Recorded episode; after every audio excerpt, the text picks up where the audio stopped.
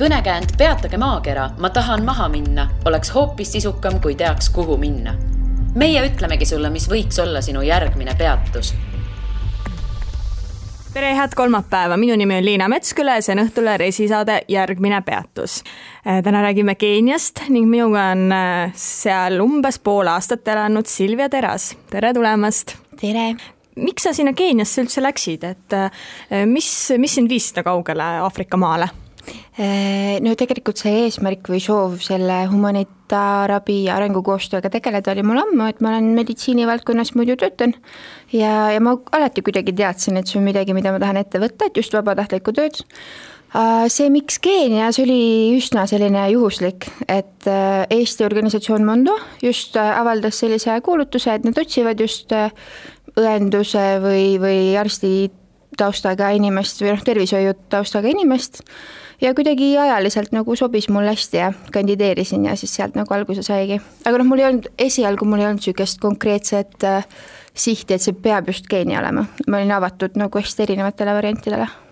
no aga kui see äh, pakkumine siis tuli või sa nägid seda, et mm -hmm. geeni on, kas see oli su jaoks ohoo, fenomenaalne pakkumine või no ma ei tea, ma ei ole päris kindel. Äh, pigem ikka täitsa sihuke, ma olin, sattusin väga kiirelt vaimustusse, et Keenia on nagu reisisihtkohana ka Äh, ma arvan, üks vaieldamatult parimaid kohti, et ta on nii mitmekesine, puhtalt juba reisida sinna nagu tundus nii, nii suur võimalus ja veel nagu kasulikku tööd ja midagi sellist, mida ma alati olen tahtnud teha, et see oli nagu väga niisugune soodne variant. Et tõesti, Keenia on niisugune koht, kus ähm, seal on nendest kõrgmäestikest ja lumistest aladest kuni täiesti kõrvpealani välja, sinna vahele jäävad kõik need savannid ja noh, linnade ja külade mõttes ka, et ongi suurlinnu, noh näiteks Nairobi ise on väga hästi nagu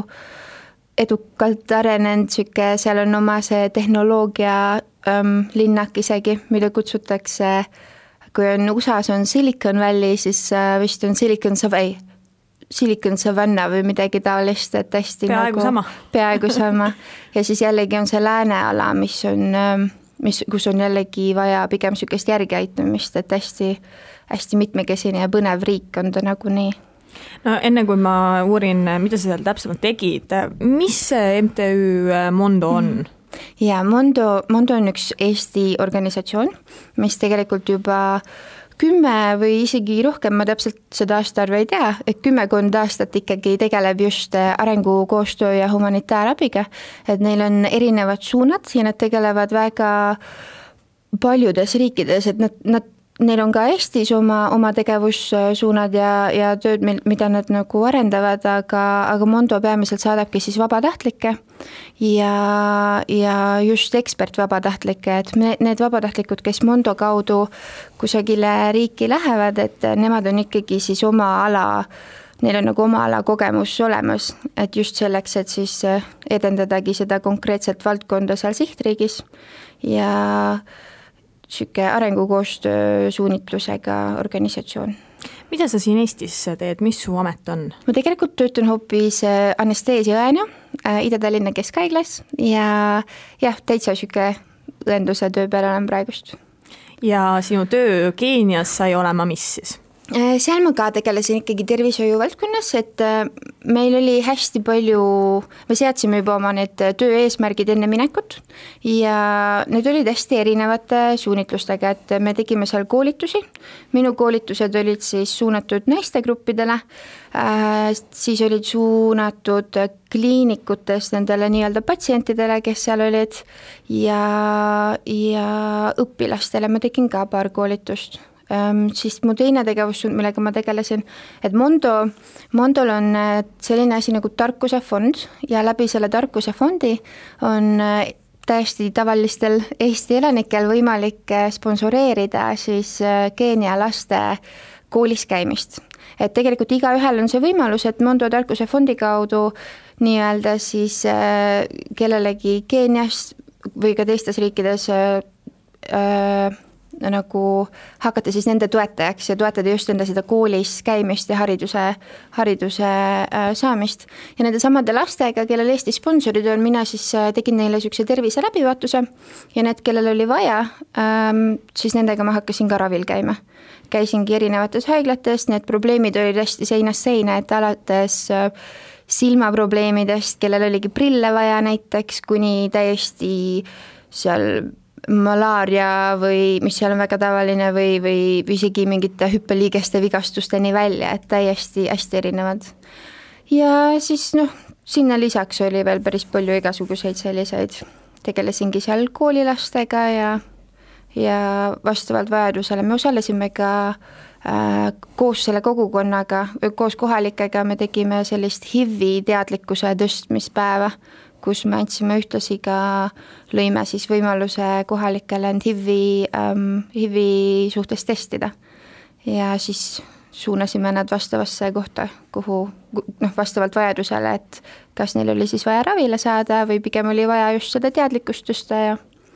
et selline, selliseid erinevaid projekte oli nagu käsil. mul jäi kõrva see fond, et äh, mis äh,,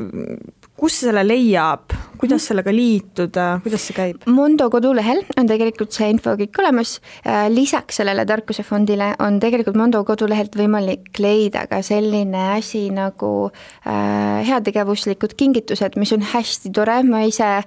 nüüd mul on jäänud niisugune komme, et ma kõikidele oma sõpradele, kellel on sünnipäev, just sealt kingituse leiangi, et seal on ähm, erinevad võimalused, sul on võimalik näiteks kinkida oma sõbrale see, et tema nimel siis saab äh, keegi Ukrainas äh, toidupaki või siis noh, erinevate summade ulatuses või siis keegi saab, äh, mõni laps Keenias saab kooli minna või seal mõni naine, lesknaine saab endale kitse, et need on kõik sellised pigem jätkusuutlikud kingitused, mis ongi, et kas siis just investeeritakse haridusse või noh, kitsega, kitse näol siis tegelikult on, on noh, mingis mõttes elatise, nad saavad sellega ikkagi endale toitu, oma perele siis seda kitsapiima ja ja kanad, kanu on võimalik, kanade seda projekti on võimalik toetada, kanadega ka, et nad nende müna, munade müügist siis nagu saavad siis teenida seda kasum, noh, palka oma perele, sisuliselt sissetulekut, et äh, see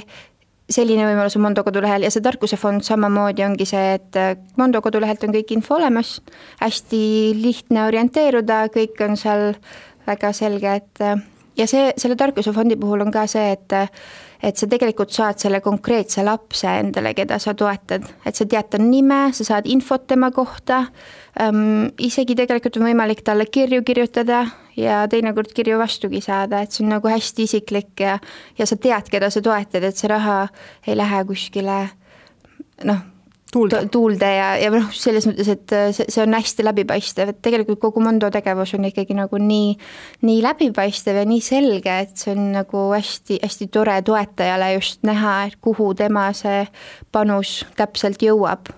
nii et see jõuabki inimesteni. kuidas sulle tundub, kas eestimaalased on sellised agarad aitajad, et äh, on nad valmis agaralt aitama kedagi Aafrikas või siis Ukrainas, mis ei mm -hmm. ole mhm. üldse nii kaugel mm? -hmm. ma arvan, et kui nad teavad, kui nad on probleemist teadlikud ja kui nad äh, teavad ka, et see mm, abi Äh, on hästi reaalne, praktiline ja, ja just tegelikult mulle tundub, et inimeste jaoks on ka need kestlikud lahendused nagu olulisemad. et inimesed annavad parema meelega, mulle on see mulje jäänud, et inimene annab parema meelega just siis, kui ta teab, et sellest on mingi pikaajaline kasu, et selliseid äh, noh, selle enesetunde parandamiseks neid äh, easy fix'e nii-öelda on ka nagu teinekord, eriti jõulude ajal on seda näha, et on nagu tehakse, aga mulle tundub, et inimestel on nagu pigem see suurem rõõm just nendest pikaaegsetest äh, toetustest. et ma ütleks, et kui nad on teadlikud probleemist, mis, äh, mispärast ongi meie noh, kes me oleme vabatahtlikuks käinud, meie jaoks on nagu endale ka hästi oluline see viia see inimesteni, et tegelikult on vaja, äh, on see soov ja igatsus selle abi ja toetuse järele olemas, et siis, kui Eesti inimene teab, siis ta, ma arvan, annab, annab kindlasti. et tegelikult ma tegingi lisaks oma nendele põhi äh, ülesanne, või noh, mitte ülesannetele, aga tööle, mis ma seal tegin, ma tegin niisuguse oma isikliku projekti natuke ka, et kuna ma nägin seal nende lastega töötades, et ähm, hästi paljudel neil ei ole tegelikult isegi jalanõusi, kuna need Mondo poolt toetatud lapsed ongi just kõige-kõige äh, haavatavamatest peredest pärit. Paljudel neid ei olnud jalanõus ja, ja seal on niisugune hästi tolmune ja liivane ja tihti nende koolitee on kuni kümme kilomeetrit pikk, nad iga hommik siis kõnnivad kooli ja tagasi. Neil on seal see liiva, liiva sees täiesti tolmu sees ja täitsa paljajalu et äh, seal on liivakirbud, on ka hästi sagedane nähtus, aga, aga mis kuna... on liivakirbud, räägi vahepeal see ka ära. jaa, liivakirbud on sellised nagu parasiidid, kes teevad äh, tavaliselt just jalgade, just varva, varbakünte alla, hakkavad uuristama nagu sellist pesa ja see on hästi valulik, nad hakkavad nagu sööma välja su varbakünt ja, ja see on tõesti hästi valulik, et tegelikult äh, see, seda, noh, selle ennetamine oligi siis üks nendest asjadest, mida ma hakkasin ka nagu tegema, et ma öö, oma sõprade seas ka viisin läbi sellise väikse kogumise, et, et just nagu neid kõige haavatavamaid lapsi nende kingadega toetada, aga mitte ainult sellega, vaid selle juures see ei olnud nagu nii, et me lihtsalt andsime neile nüüd kingad, vaid tegelikult me viisime läbi ka selle koolituse, et kuidas just äh, vältida neid liivakirpusid ja kuidas jalgade hügieen ja, ja tõstsime nagu pigem selle esikohale. ja noh, kõige, kõige lihtsam või kõige mõistlikum viis seda ennetada ongi just jalanõude kandmine, on ju, ja jalgade pesemine muidugi. aga noh, kõigil isegi ei ole seebile ligipääsu seal, et päris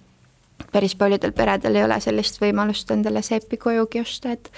et äh, ja muidugi siis on need, kellel on, aga, aga jah, et tegime sellise koolituse ja see mulle endale nagu oli hästi oluline, sest ma ise ähm, minu, mulle endale tundus hästi, et see on nagu miski, mis äh, ikkagi seda elukvaliteeti nagu parandab ja ja, ja see, et me neid informeerisime sellest, kuidas sellist probleemi tulevikus vältida, jällegi nagu annab sellele selle jätkusuutlikkuse või selle kestliku lahenduse aspekti ka juurde. mis koht see oli, kus sa täpsemalt töötasid, oli see mingisugune, ma ei tea, sotsiaalkeskus või haigla mm -hmm. või noortekeskus? Äh, see on äh, selline organisatsioon nagu VFOCO, VFOCO on ka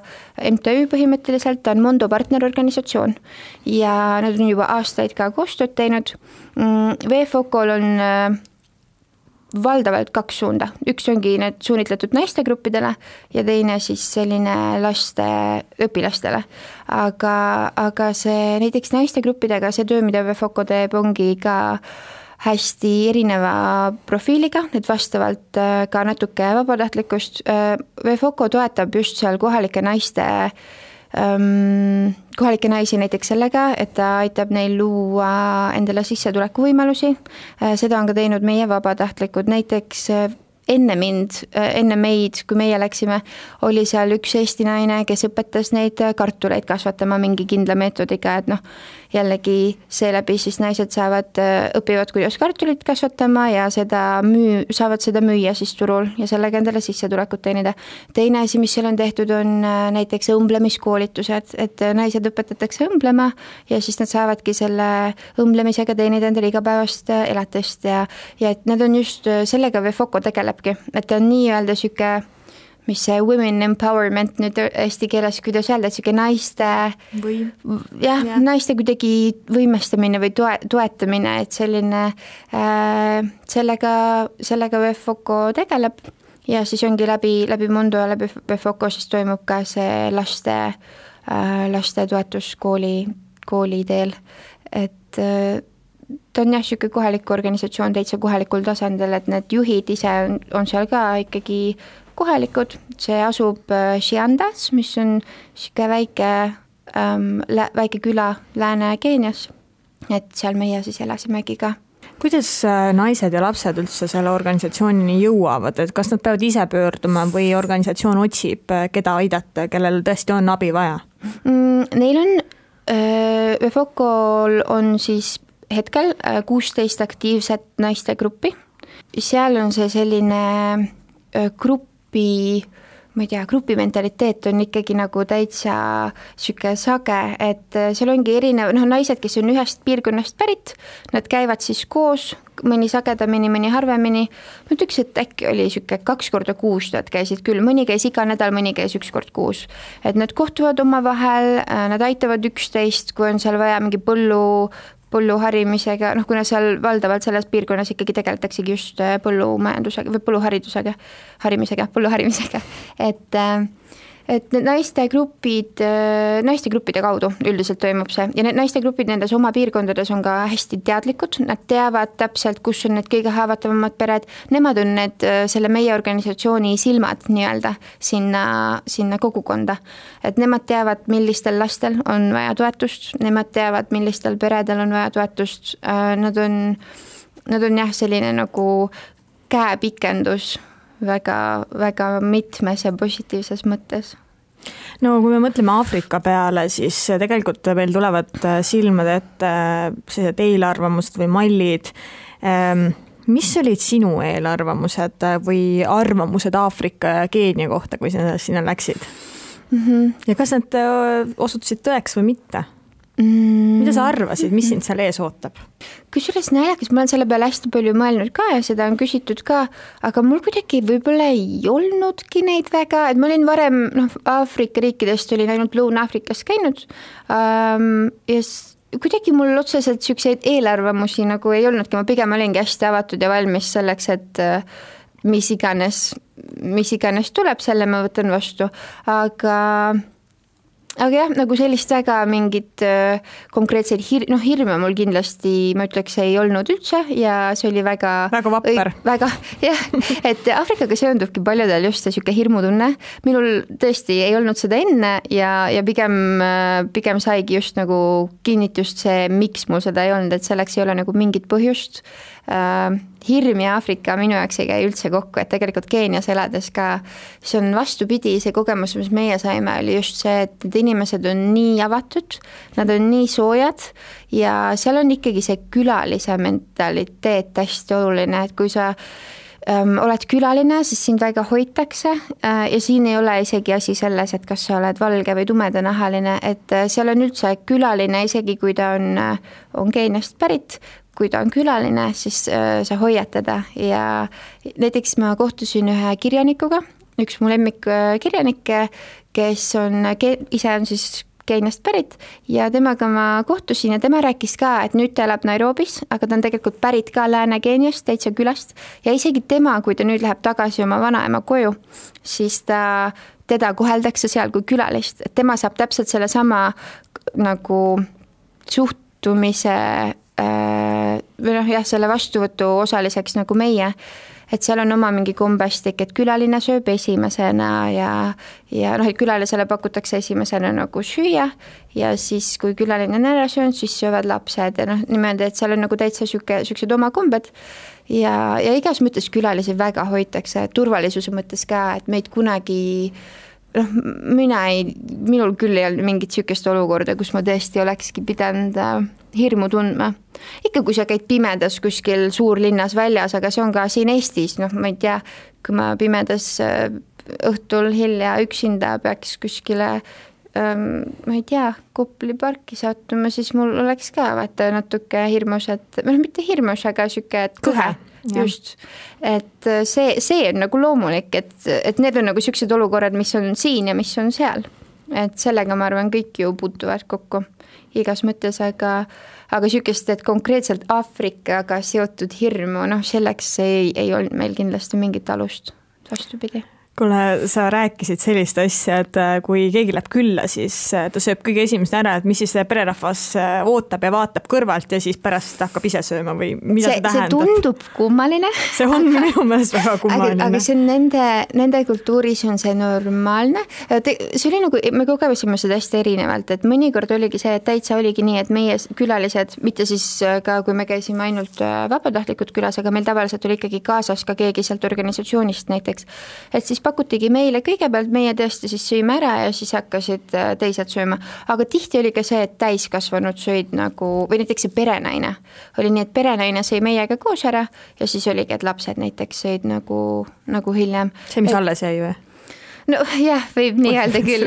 aga noh, see jah, et selles mõttes see on, see on, see tundub kummaline, aga seal see on nende kombestik. ma küsisin sellesama kirjaniku käest selle kohta ka, et meil on vahel nii ebamugav äh,. alguses tunduski ebamugav nagu, et noh, et miks teie siis ometi ei söö, et, et miks te meiega koos ei söö. aga ta seletaski, et see on niisugune külaliste niisugune mentaliteet, mida hoitakse ja, ja seda seda rakendatakse tõesti ka isegi siis, kui see külaline on täiesti kohalik. kui lähebki kas mingi õpetaja või, või sugulane või keegi läheb külla, siis see on täpselt samamoodi, et seal ei ole mingit vahet, et nahavärvil nagu ei olnud selle juures nagu mingit vahet, et, et külalisi seal hoitakse, et seda me nägime nagu hästi palju ka on neil veel mingisugused sellised väga omamoodi kombeid, et mis panid äh, sind näiteks kulmu kergitama, et ohoo, sedamoodi hoopis tehakse? Kindlasti on, aga, aga mul praegu, ma mõtlen, kas mul kiiresti tulebki midagi meelde ähm, noh, eks kindlasti on, aga mingis mõttes juba see ohoo, sedamoodi tehakse, see, see oli meil päris sage, sellepärast et tingimused on vaata ka hästi teised. et kui juba mõelda äh, noh nad lähenevad paljudele asjadele hästi loominguliselt, et meie jaoks on siin nagu lihtne, et, et voolava vee sa saad kraanist ja, ja soe tuleb sul enam-vähem radiaatoritest, aga aga seal tegelikult ei ole, et see ohoo, niimoodi tehakse, oli hästi paljude asjadega, isegi lihtsa toidu tegemisega, et kuna elekter meie külas oli, eks ta käis ära äh,, nii kuidas tal oli no, tuju, aga, aga ta, elekter oli tegelikult äh, selles külas alates kahe tuhande üheteistkümnendast aastast ainult, et et jooksvat vett jällegi ei olnud ja siis oligi, isegi selle vee toomisega oli nagu, seal oli mitu erinevaid viise, me õppisime ka pea peal vett kandma, kümneliitriseid neid pangesid, mis naised seal pea peal kannavad, ka saime proovida ja jõest vett tuua ja ja kaevudest ja, ja seal toidu tegemistega nagu isegi ka oli palju seda, seda efekti, et et ah, nii saab ka teha ja haigla, noh, kuna ma töötasingi kaheteistkümne erineva kliinikuga äh,, kohaliku kliinikuga, siis äh, seal ka nagu hästi palju oli mul just seda efekti, et okei okay,, nii saab ka, et äh,. näiteks mm,, mis seal oli siis sellist? kliinikutes, noh, see sisuliselt kõik et äh, sisuliselt kõik et selles mõttes, et äh, äh kas või mingite tarvikute kasutamine või hoidmine, mis mina olen Eestis harjunud näiteks, et tehakse väga konkreetsel viisil või ühtemoodi, siis äh, seal tegelikult hoopis käisid asjad teistmoodi, et et jah, et kogu see korraldus, ma ütleks, võib-olla töökorraldus või haigete vastuvõtt, juba, juba see on teistsugune, et kui Eestis sa lähed sinna EMO järjekorda ja siis seal sinuga järjest tegeletakse ja või, või arstide juurde minekuks on ikkagi konkreetsed kellaajad, jällegi sa lähed perearsti vastuvõtule, sulle antakse kellaaeg, et Keenias näiteks ei ole niisugust asja, et kõik toimub elavas järjekorras ja sa, või noh, nendes, nendes ähm, riigi poolt finantseeritud kliinikutes. Ja, ja ka kõik toimib. Eestis sa mõtled, et kui mingeid järjekorranumbreid, asju ei ole, siis see lõpeb kaosega, aga tegelikult ei olnud nagu üldse nii, et inimesed täpselt teadsid, kuhu, kuhu nad peavad istuma, astuma, et niisugune hästi, nad lähenesid väga loominguliselt, aga, aga neil asjad toimisid ikkagi räägi natukene Keenia elatustasemest, et on seal niimoodi, et on väga rikkad ja väga vaesed või kuidas hoopis? Mm, mina ütleks, et jah, et seal on just see kontrast hästi tugev. Äh, üks asi, mis seda mõjutab, on kindlasti see ka, et Keenia on tegelikult siis äh, äh, juhitud, Keenia on juhitud hõimupoliitikast sisuliselt või Keenia, Keenias on niisugune hõimupoliitika ja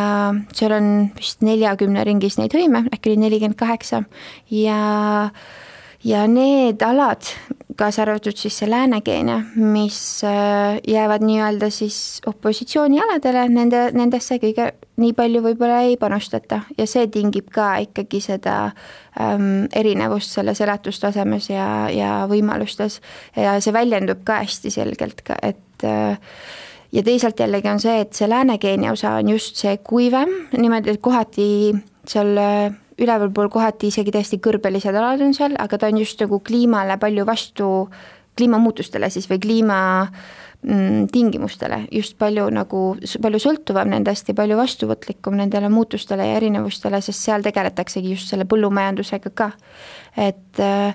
et selles mõttes jällegi, kuna sinna jällegi nii palju ei investeerita, siis sealt see tingib ka seda suurt vahet. Ehm, et noh, Nairobi on ikkagi täiesti suur linn, Nairobis olles äh, sa võid tunda ennast nagu noh,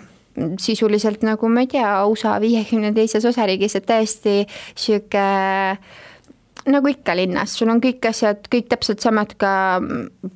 ma ei teagi, brändidest kuni, kuni kohvikute, restoranide ja väljaskäimisvõimalusteni nagu on kõik seal olemas teisalt jällegi need, need alad, mis jäävad nagu sinna lääne poole, seal nagu ma ütlesin ka, et see näide, et elekter oli alles kahe tuhande üheteistkümnendast aastast, see nagu juba kinnitab seda, et see kontrast on meeletu. et kui üks on mingi meeletu tehnoloogia, linnak ja sihuke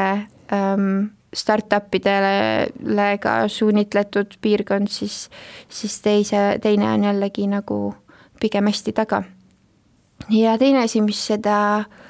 ma arvan, need on tegelikult omavahel seoses ka, aga mis tingib ikkagi seda suurt vahet, on, ma arvan, korruptsioon, mis on Keenia üks suurimaid ähm, väljakutseid, ma arvan, minu jaoks, minu silmis on see ikkagi äh, üks suurimaid väljakutseid, mis Keenia kui riigi jaoks täna on, üks kolmest vähemalt. ja kirjelda, mis tähendab Keenia mõistes äh, meeletu vaesus, et sa enne mainisid, et seepi pole võimalik osta mm. -hmm see oli vist üks näide, eks ole? jah ähm,,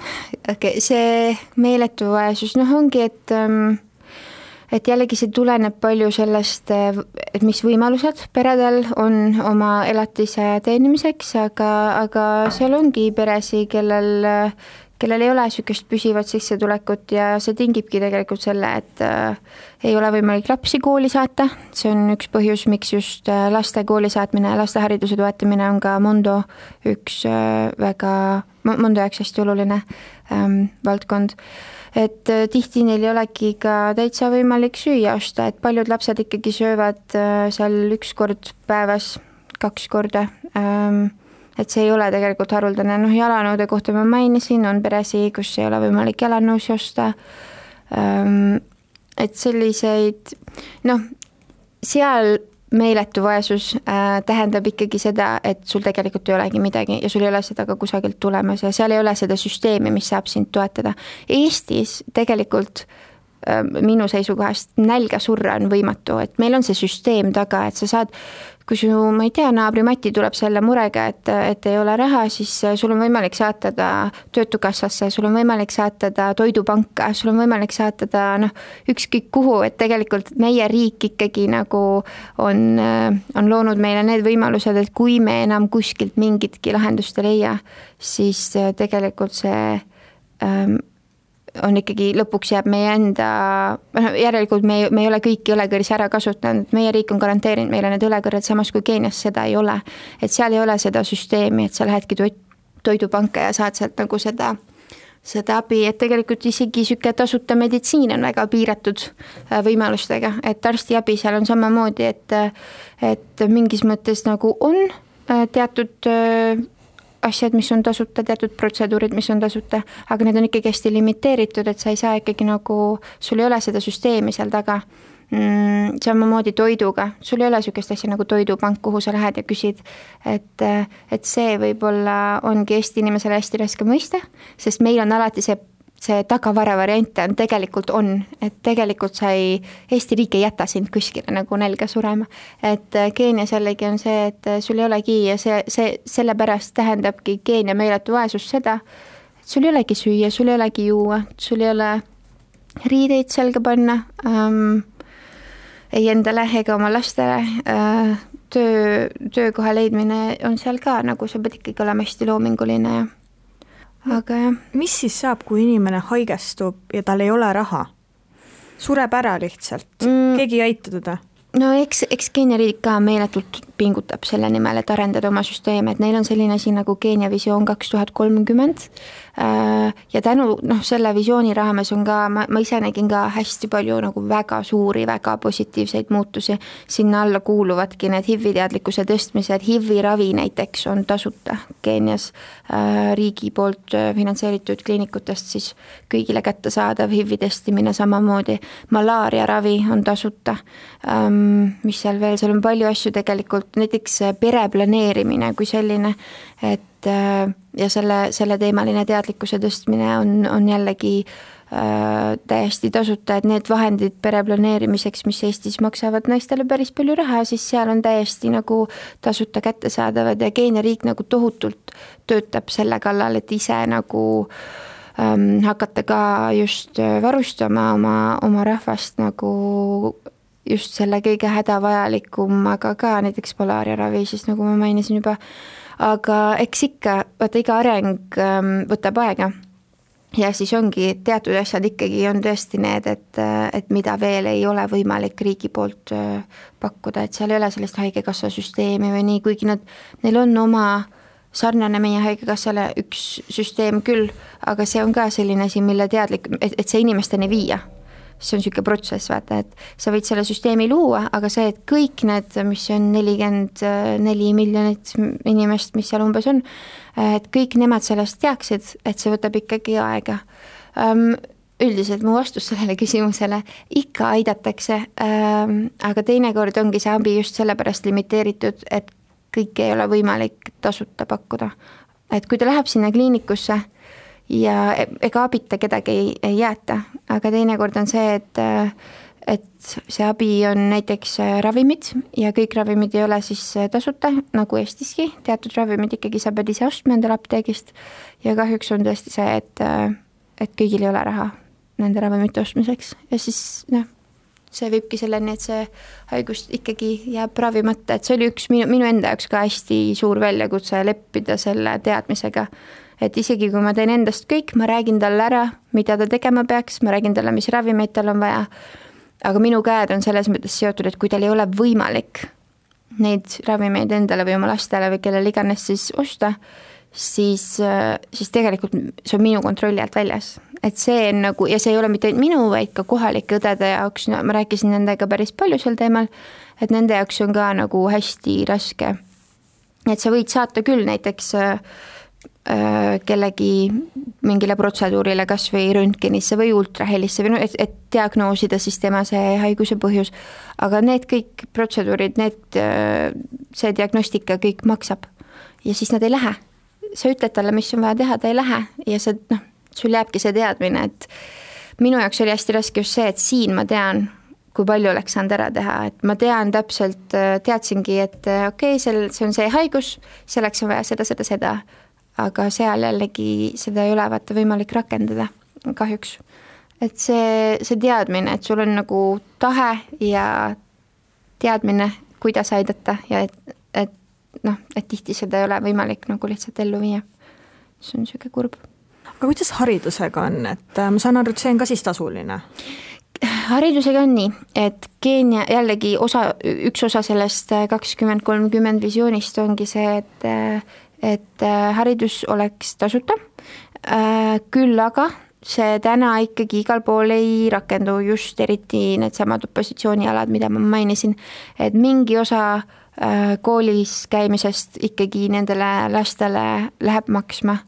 See võib siis olla kas kool, noh, vahel siis ongi täitsa koolitasude näol, aga on ka täitsa see variant, et see maksma läheb just koolivormide, koolivahendite, mis kõik on kohustuslikud ja nõutud, ilma koolivormita sind kooli ei lubata, sind saadetakse ära. ilma teatud vahendita, sul on teatud arv neid vihikuid ja pliiatseid ja asju, mis sul teatud klassis peab olema ja, ja kui sul neid ei ole, siis sind kooli tegelikult ei lasta. et ikkagi, kui isegi need koolid, kus hariduse kui sellise eest õppemaksu kui sellist ei küsita, siis ongi, sul on need vahendid kohustuslikud, sul on eksamid, mille eest sa pead maksma Need on tasu, sa pead eksamite eest ikkagi maksma, ma täpselt seda süsteemi, et et mitu korda aastas ja seda ma nagu ei tea, aga ma tean, et see on, see on küll üks asi et selles mõttes, et noh, eks Keenia riigi eesmärk jällegi on, et põhiharidus vähemalt oleks kõigile kättesaadav ja tasuta, aga nagu ma ütlesin, et kõik muutused võtavad aega, see ei ole noh, samamoodi Eestis, et, et kuidas Eesti on tänaseks jõudnud nagu nagu nii heale järjele, et ma arvan, päris, päris palju oli meil ka tegelikult just seda välisekspertide abi ja eks iga muutus võttis meie jaoks ka aega, et palju, paljudes valdkondades nagu haridus ja, ja tervishoid on nagu neid äh, süsteemi muudatusi olnud nende aastate jooksul päris palju. Ja, ja, ja suur osa ikkagi või suur abi tuli ikkagi just noh, Euroopa Liidult on ju ja tegelikult välisekspertidelt, et väga-väga palju nagu oli just seda äh,, täpselt sellepärast ma arvan, ongi ka hästi oluline, nüüd kui meie oleme nii heas kohas, kus me tänaseks oleme ja täiesti arvestatav äh, partner ka just arengukoostöö ja humanitaarabi valdkonnas, et täiesti arvestatav äh, doonorriik tänaseks, et siis ma arvan, et äh, seesama abi, mida meie saime, ähm, ongi meil võimalus nüüd vastu anda või, või anda sinna, kus seda kõige rohkem on vaja, et just äh, mitte nendele riikidele võib-olla nii väga, kes saavad muud moodi ka hakkama, aga kellel meil on, kellega meil on nii väga mingi, mingi võrra, mõnevõrra nagu ühine taust, vaid pigem andagi, suunatagi see abi, mis me vähegi saame anda, suunata see just nende riik, nendele riikidele, kes seda kõige rohkem vajavad, et just needsamad Aafrika riigid või, või kellel ongi nagu, kes reaalselt ongi kõige sügavama võib-olla vaesuse all kannatavad ja kõige, kõige keerulisemate probleemidega sa enne tegelikult mainisid, et äh, korruptsioon mängib ka kõiges selles hästi suurt rolli, et mida, mis seal toimub siis? korruptsioon on jah, Keenia üks suurimaid väljakutseid, ma ütleks, ähm, mis seal, noh, see on, seda mingis mõttes on isegi keeruline mõista. Ähm, meie enda jaoks, äh, see, selles mõttes see oli seal hästi selge, seal ei olnud midagi, muidugi seal on peidetud korruptsiooni, aga seal on ka väga silmaga nähtavat ilmselget korruptsiooni, mis on lõimunud siis reaalselt kõikidesse äh, aspektidesse, see noh, näiteks ähm, lihtne näide on see, et meie transpordivahend, üks meie transpordivahenditest oli Matatu, mis on niisugune mikrobuss, kus sõidavad siis inimesed. seal on see komme, et Matatusse pannakse nii palju, mitte nii palju inimesi, kui seal on istmeid, vaid nii palju inimesi, kui sinna mahub. et seal võib olla kuusteist istet, nagu nendes mikrobussides on, aga kui sul ikka mahub sinna kakskümmend kuus inimest ja kanad, siis sa paned need kakskümmend kuus inimest, sest raha sa küsid ju näo pealt, on ju aga tegelikult see muidugi on sead-, seadusevastane ja siis tihti oligi see, et politseid olid nagu äh, tee ääres ja selle asemel, et äh, kinni pidada need bussid reaalselt, see bussijuht või see matatu juht siis või konduktor või, või kuidas teda kutsuda äh,, pani lihtsalt oma käe rahaga aknast välja ja, ja, ja kedagi tegelikult kinni ei peetud. et noh, see oli nagu nii, nii nähtav, et just need korrakaitse äh, valdkondadest kuni tegelikult hariduseni välja, et ma kuulsin kohalikelt lugusid, kuidas ka on olnud võimalik kõrgharidust osta ja, ja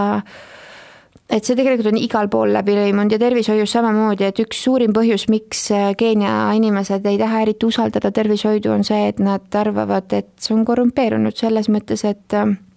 et kui paberil ongi ette nähtud äh, riigi poolt näiteks äh, kliinikutele teatud arv ravimeid, teatud arv vahendeid, siis äh, inimesed arvavad, ma ei, ma ei oska seda kinnitada või ümber lükata, aga inimesed arvavad, et et suur osa nendest vahenditest need nii-öelda haiglate juhid, kliinikute juhid panevad kõrvale ja neil on oma selline farmaatsia või apteegiäri ja siis nad müüvad need hoopis seal maha. Mm, apteeke oli seal tohutult palju, nii et äh, ma ei, ma ei tea, kas see on, äh, kas sellel on tõepõhi all, ma ei saa seda kinnitada, ma ei saa ümber lükata, aga see oli see uskumus, mis inimestel oli, et riik annab neile, aga see nagunii nendeni ei jõua. Äh, et see, see nagu hästi palju, korruptsioon on seal nii, nii paljudes valdkondades ikkagi läbi lõimunud, et meil isegi oli nagu raske seda hoomata, et et see kindlasti on probleem ja see tegelikult ongi nagu hästi kurb ka, et ähm, et Keenias, okei okay,, kui mõelda, ma ütlesin, et seal on kuskil nelikümmend hõimu, on ju, äh, ja, ja tegelikult on siis need, äh, mis need on, maakonnad sisuliselt, et on hästi, äkki ongi ka nelikümmend pluss maakonda, täpselt seda numbrit jälle ei tea, ja igal maakonnal on oma valitsus. Igal valitsusel on oma ametnikud ja siis nende ametnike toetav personal ja mida rohkem sul on neid maakondi või neid äh, üksusi, seda rohkem äh, on sul ametnikke ja seda rohkem tekib ruum korruptsiooniks, on ju, et seda rohkem tekib ruum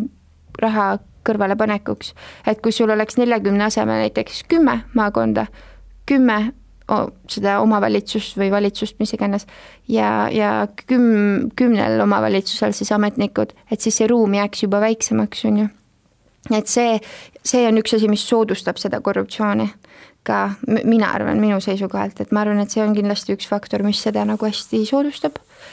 ähm,. aga jah, eks see korruptsioon on seal hästi keeruline, ma arvan, et meie lihtsa eestlase jaoks, kes tegelikult ei ole seal nagu elanud ja kasvanud, on, on nagu hästi raske seda sajaprotsendiliselt hoomata Silvia, me oleme siin viimased nelikümmend minutit rääkinud erinevatest probleemidest. et tegelikult on Keenias probleeme meeletult palju, aga kuidas keenialane sellesse kõigesse suhtub, et äh, on ta rõõmus selle keskel, et tegelikult äh, vaesust on, korruptsiooni on, aga see on nii tavaline? Või mil moel see suhtumine on? tegelikult ongi, et nemad ei, ei suhtu sellesse üldse nagu nii negatiivselt, Keenia inimene, ma, ma võin ausalt öelda, on üks positiivsemat rõõmsatest äh, rahvastest, keda ma üldse tean, et neil on, neil on niisugune meeletu optimism ja rõõmsameelsus ja nad on hästi äh, emotsionaalsed, niisugused selles mõttes, et nad ongi nagu üdini rõõmsad, nad laulavad, nad tantsivad äh,, nad ähm,, nad on hästi tänulikud ja nad on hästi huvitatud tegelikult ka, et neil on meeletult see huvi asju nagu parandada, arendada, nad on väga ettevõtlikud äh,, erinevad, noh, hästi leidlikud, loomingulised, et Keenia on nagu tõesti niisugune üdini sooja rahvaga. Äh, riik ja see ongi ka üks põhjustest, miks ta, ma arvan, peaks olema väga ikka seal reisi sihtkohtade topis, et ta on, need, see inim-, inimesed just ongi nagu need, mis loovad selle positiivse kogemuse. et need probleemid kuidagi ongi jah, et kui me räägime nendest niimoodi, lahkame neid, siis see tundub hästi problemaatiline, aga tegelikult see ei ole üldse, et tegelikult see rõõm ja lihtsus ja, ja niisugune optimism on see läbiv, läbiv emotsioon, mis sealt ikkagi nagu tuleb ja, ja selles mõttes küll, et, et jah, võib-olla kui niimoodi nendest probleemidest rääkida, et siis, siis tundub nagu pigem just seesama, et hirmutav või negatiivne, et miks peaks tahtma minna, aga see, millest ma alguses rääkisin, et just äh, see Keenia, Keenia riigina juba see mitmekesisus, need mäed äh,, savannid äh,, kas või need safaaripiirkonnad, kus on loomariik, linnuriik on juba, tegelikult Keenias on isegi ju vihmamets